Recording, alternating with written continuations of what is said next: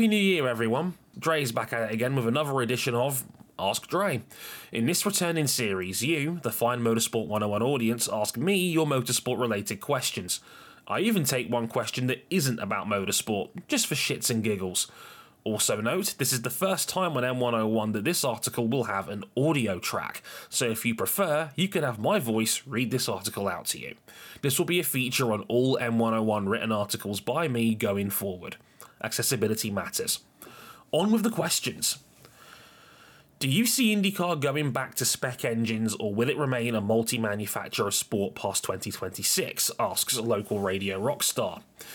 Now, for those who missed it, Chuck Schifsky, motorsport manager of American Honda, said last month that the series had to find a third manufacturer and cut costs when it comes to supplying engines, or they'll leave the series when their current deal expires at the end of 2026.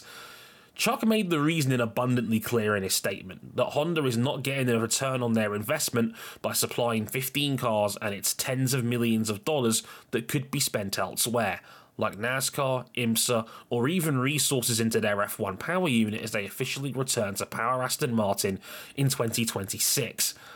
Honda thinks Chevrolet should power the whole grid and let the development battle be over software rather than hardware. I ask what I think is a reasonable question here. Why would anyone want to join IndyCar as a supplier right now? This generation of engine has been in use for over a decade. That's a development gap you're never going to chase down. It's going to be expensive with hybrid technology on the horizon for the series as soon as this year. And you're going to have to supply a lot of cars to make it worthwhile, even if you're good, which chances are you won't be for years after you join. Most of the potential suitors are already in series where the engines are cheaper to produce and are far more profitable. Honda powers more than half of IndyCar, including the reigning series champions, and isn't making money. What makes you think you will? This is horrible news for IndyCar. It ups the stakes for that third supplier they've always chased, and their current supply situation isn't looking good either, with further delays to their hybrid bolt on system expected to debut now in the back half of 2024. It means the hybrid conversion is now two years behind schedule. And think of the knock on effect too. It would mean Chevrolet slash Ilmor would have to supply the whole grid. And does General Motors want to invest even more money into motorsport when it's just taken on a ludicrously expensive F1 power unit to develop for 2028? The math isn't math in here, and if you're IndyCar CEO Mark Miles, you've got maybe 12 months to figure out a solution, or his ass is grass. His legacy as CEO is already under hot water with commercial concerns, and potentially quitting engine supply when you've already failed to get a third in would be catastrophic. He's confident it won't get to that point. I'm not sure I can believe him. Is Jorge Martin likely to leave Ducati if he doesn't get promoted to the factory seat after 2024? And if so, where would he go? asks Sammy Mexim. Great question, and I think it's a more interesting predicament than you may think. I think many will read his current situation as why the heck would he ever want to move away from Ducati? But it's clear Jorge wants that direct link to the factory, even with Pramac overperforming in 2023. Remember, Pramac won the team's title at a canter with Enea Bastianini's compromised season, and Martin arguably should have won the title if it wasn't for his mistakes. I'm not sure Jorge needs that direct factory seat, but it can't hurt to have it. If Martin's better than Bastianini in the Italian second season in red, the factory Ducati team would be pressured to make a deal if they want the best team available for 2025. But I did find it interesting that Martin threatened to move to Honda next this year if he isn't promoted. There's some faith amongst some in the paddock, and I think that includes Marc Marquez, that Honda will eventually get their shit together again, especially with it being no secret that alarm bells are ringing now the latter is gone. Combine that with the biggest free agency MotoGP's ever seen in 2024, Bagnaia, Marc Marquez, Espargaro, Maverick Vinales, Bagnaia, Martin, Bastianini, Miller, and Quartararo could all be on the table, and it makes sense that Martin's making plays. He could be the number one name on the board that could conceivably move. Do I think he leaves? Nah. But having some leverage doesn't hurt, and I don't think Ducati wants to lose their insurance policy. With Lindsay Brewer and Myles Rowe stepping up to Indy Next for 2024, do you think that IndyCar's inclusion directives are something the FIA could learn from by actually bringing drivers up the ladder? Asks Darrell Briscoe. I'm still trying to figure this one out because they're not the same, and I don't think the series itself is bringing drivers up their ladder. Sort of. Myles Rowe is a bit of a grey area. He moved up on the ladder on track for his results and talent, no doubt, winning the 2023 USF Pro 2000 title. But it's no secret that Will Power and Roger Penske, the owner of the series, dropped big checks to help save his career when he started on the road to Indy ladder. While I'm delighted the opportunity presented itself to support Myles and save a talented racer from falling out of motorsport, I'm not sure that's a privilege everyone in his position will get. Lindsay Brewer is a 26 year old part time model who's used that money to secure a paying seat with Juncos. Juncos need the cash. They had five different drivers in 2023 race their Indy Next cars due to funding issues.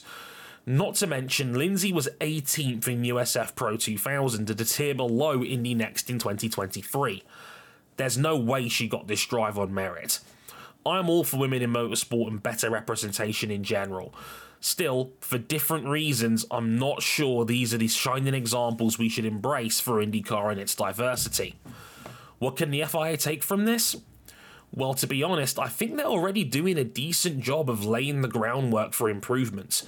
I've always said, and the Hamilton Commission report backed this up, you gotta target schools and grassroots first and encourage children to give racing a go.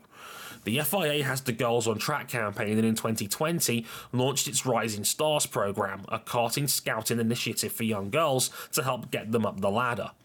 From a UK standpoint, I still think more focused targeting needs to be in place for black people and those of colour because F1's teams are based in the Midlands when most people of colour are based in London, Manchester, and Birmingham. But Girls on Track and the F1 Academy are positive steps overall even if I have some issues with some of the drivers taking part.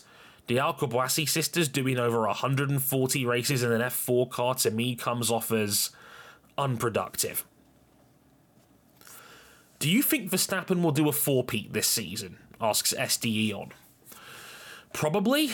I think too much has to happen for Red Bull to suddenly face significant opposition.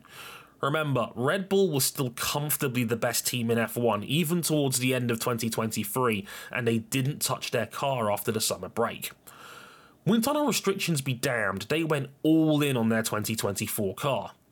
What the hell is the Red Bull RB20 going to look like, especially with no pseudo regulation changing coming that's designed to slow them down?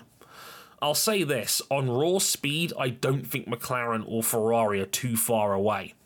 We saw glimpses of that in Qatar and Abu Dhabi, but both of those rival teams have significant weaknesses they need to address. McLaren's tyre wear just isn't as good as the Bulls over longer stints, and Ferrari are still painfully slow on harder compounds. And even if they do catch up, have they got the operational all round excellence that Red Bull has shown?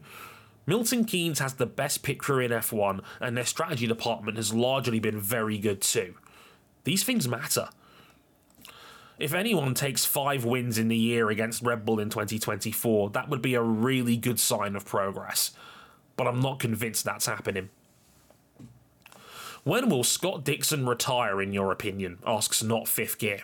Whenever he damn well pleases. But seriously, the scary thing is, I still think there's a good two to three more years at the highest level of IndyCar if Dixon wants it. His 2023 would have been a championship season if it wasn't for Alex Palou being otherworldly. Remember, Dixon finished that season with three wins in the last four rounds, and that was his age 43 season. Of course, IndyCar drivers seem to keep up their level of performance and will drive longer into their lives than F1 generally does. Will Power was still pretty competitive at the same age this year too. Helio Castroneves was 45 when he won his fourth Indy 500, but he was probably a bit too slow to justify a full-time seat. Dixon hasn't shown that same decline yet, and he's personally said nothing about retiring yet. So I guess we're all going to have to wing it until either he shows he can't cut it at that level anymore, or Dixon pulls the plug himself. This one is a particularly fickle game, but do you have any predictions for the next F1 silly season, that so many drivers will be out of contract at the end of 2024?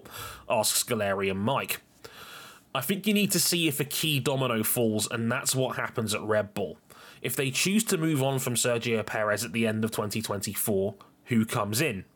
Do they stick to their usual policy of promoting from within and they go with Tsunoda or Ricciardo? Or do they go out of left field for someone in the midfield? I say that because Charles Leclerc, Lewis Hamilton, Lando Norris, Alex Albon, Oscar Piastri, and George Russell are theoretically off the table, and these are the dudes I think Red Bull would want. And if they do keep it in house, surely Liam Lawson comes in, right? Further down, can Ferrari and Carlos Sainz strike a new extension? Sainz allegedly wants commitments beyond the 1 plus 1 deal, which I can understand from a personal standpoint given his teammate has got an unprecedentedly long extension since joining Ferrari. Sainz could be the best driver on the board if he walks from the prancing horse. What happens if the two biggest F2 names on the board, Ollie Bearman and Andrea Kimi Antonelli, have big seasons? I could see Haas moving on from one of their drivers for Bearman, who's already had seat time there, and Antonelli could be giving Mercedes a big old headache if they have to loan out another junior who's going to be a hot commodity. There are a few more places I'm keeping an eye on. Does Logan Sargeant get a third year? Does Sauber stay with its ultra conservative lineup beyond 2024 and promote Teo Pourchaire? The funny thing is, I think F1 is as risk averse as it's ever been when it comes to driver transfers. This is the first season in F1 history without a rookie. But if one big domino falls, two to three more tend to go with it. So it wouldn't take much to get the ball rolling. It's going to be a fascinating silly season. If you had to pick an F1 team of two drivers, one team principal, one designer, and one engine manufacturer, however, you can only use one from F1 to make it, so the rest need to be using WEC, IndyCar, NASCAR, etc., who's in the team? Asks F1 sort of. So I can only borrow one major element of F1 to build my team. Give me arguably F1's greatest technical mind in Adrian Newey.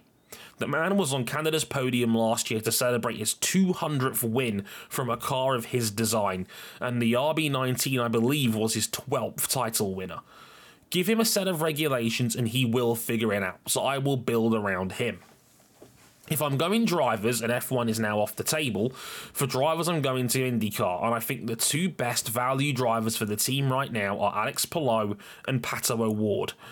They're not super young, 26 and 24 respectively, but for overall ability combined with potential longevity, that's the play. Alex Palou is the best driver in the series right now, and no ovals being his only weakness, short ovals, is no longer a factor. I was tempted to pick Joseph Newgarden for a more established veteran presence, but I think Pato gives you 98% of his game, and he's 8 years younger. A free tool driver who can win in any format and is fast as hell. I'm asking Toyota to build my engine. Whenever I'm asked who'd be the one manufacturer I'd want to come back to F1, my go to answer is them. They were just starting to get the hang of F1 when the money ran out in 2010. I'd love to see them have another go with a little bit of the long term security blanket that is the cost cap era. They've just dominated the World Endurance Championship and won the Super Formula title. It's easy to think they're one of the strongest manufacturers in the world outside of F1. If only NASCAR was firing too. In team principal, give me Chip Ganassi. He's the best in IndyCar right now and had every box ticked for his driving fleet last year. Alex Palou and Scott Dixon were insane. Marcus Ericsson was a perfect number three, and I love the Linus Lundqvist hire to replace him. And Marcus Armstrong was a solid part time rookie. In a spec series, it's no coincidence they keep winning. Out of all the possible candidates for F1 Commissioner, why do you think the FIA chose who they did, and are they trolling us? asks S. Garlic. Man, you should have seen the look on my face when I read the news that Dieter Rencken was chosen to become F1 commissioner and has a direct line of reporting to FIA President Mohammed Ben Sulayem.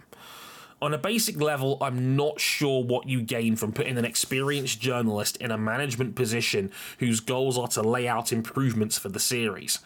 I get you might have close bonds with those in the paddock, but this is a different level entirely. You're now the go between for the sports governing body who's about as unpopular as they've ever been at the moment, and the inmates who run the commercial wings asylum. Good luck. I'm spitballing here, but was Dieter partly responsible for Wolf Ghazi back in December? If so, he's not off to a good start. And is this another pawn in Ben Sulayem's seeming game plan of fucking with F1's commercial wing? Because 2023 has been messy as hell for FIA slash FOM politics, and I'm not sure this hire will help in the long run. Should Albon stay at Williams? asks Daniel Monteiro. Interesting one, this. Albon's contract is until at least the end of 2024, according to Autosport, so I suspect there may be an option for another year in there somewhere. Don't know if that's a team or a driver option. Albon's made it abundantly clear that he feels he can challenge for race wins again.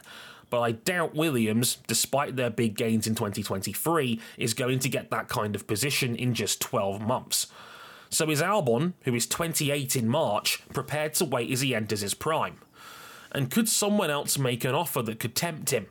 I think if a team in that Aston, Mercedes, McLaren, Ferrari block makes an offer, I'd be likely to take it if the option was there. But movement doesn't seem likely with both Mercedes and McLaren's tied down. Leclerc is rumoured to have signed a mega deal, Alonso almost guaranteed to get an extension with Aston, and Stroll likely unmovable. I fear for Alex. You're either hoping Sainz jumps ship, and if he does, is Esteban Ocon ahead of Albon in the queue for a dream move, or you're hoping Williams gets good. Where do you think Marc Marquez could go for 2025? asks Ten is Red. I will go one month in the inbox without a Marc Marquez question someday. Maybe that'll be my New Year's resolution for the year. anyway, I think you have three main options here. Alongside them is the percentage chance I think it'll happen based on my intuition and vibes. Option one, he stays at Gresini, 70%. I think this is by far and away the most likely scenario. Now, we know Marquez's adaptation to the Desmosedici went about as well as you could hope. It's a good sign he'll be competitive immediately. That's what Marquez ultimately wants, and Gresini last year won in sprint and Grand Prix form. I don't think he goes any further up the Ducati pecking order because there's talk that Ducati doesn't want him too close to the top in case he takes the family silver and shoots off again, maybe as early as next year. Option 2, he goes to KTM, 25%. If there ends up being an open race for Marquez's services next year, KTM will bring a gun to a knife fight. KTM have had no problem throwing tens of millions into this sport and would likely do so again for a rider of Marquez's caliber. And remember, the team is Red Bull sponsored, and Marquez is one of Red Bull's prized elite athletes with an individual deal. I'm almost certain Red Bull would assist in any kind of power play to bring Marc to the Austrian hills. It would be a small step back competitively, but KTM being the number two bike in the sport right now isn't a bad landing spot.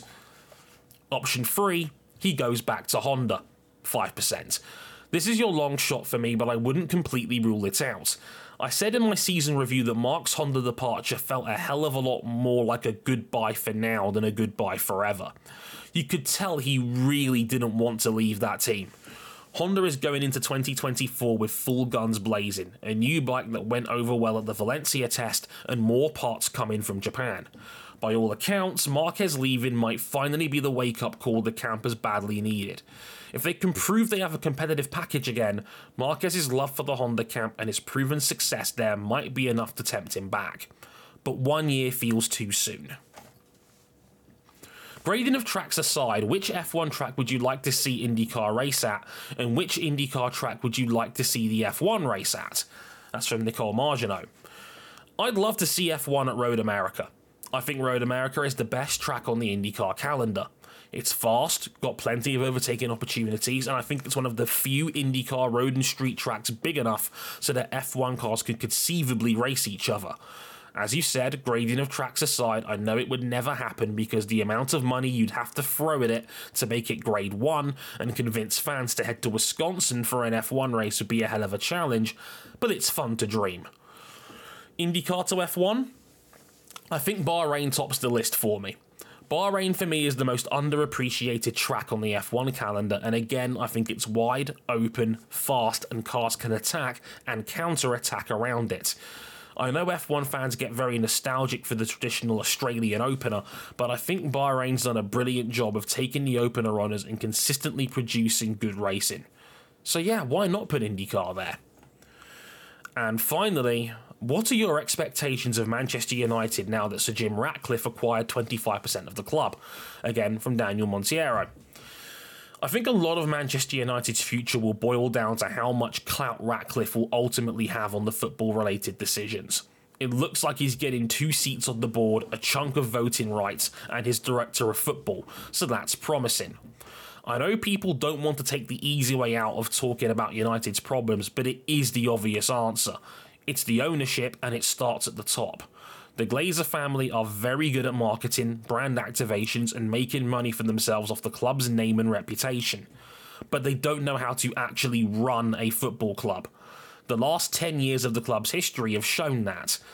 From big name managers that haven't worked out to throwing over a billion pounds at transfers that have largely been failures that vicious cycle of bringing a new manager in, having short term success, only for the players to lose faith once they plateau in the Champions League spots, only to reset again is all too painful. We're likely due another one soon.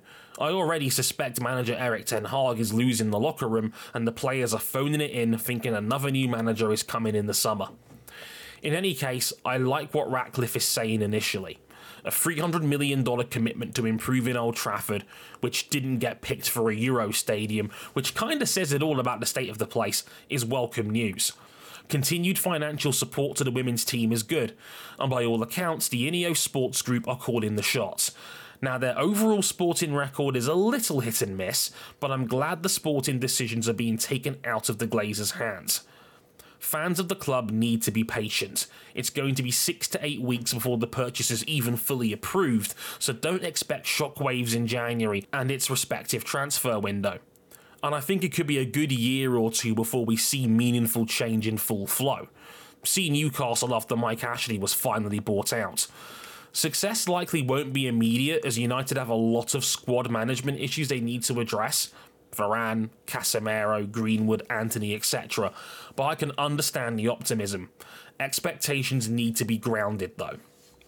And that'll do it for Ask Dre. I'm going to be making this a monthly feature on Motorsport 101 going forward, so keep your eyes peeled on X for when I ask for questions. And don't worry if you didn't make the cut this time around. Sometimes I'll save questions for months where they're more relevant, like seasonal previews. Thanks for reading, and see you in February.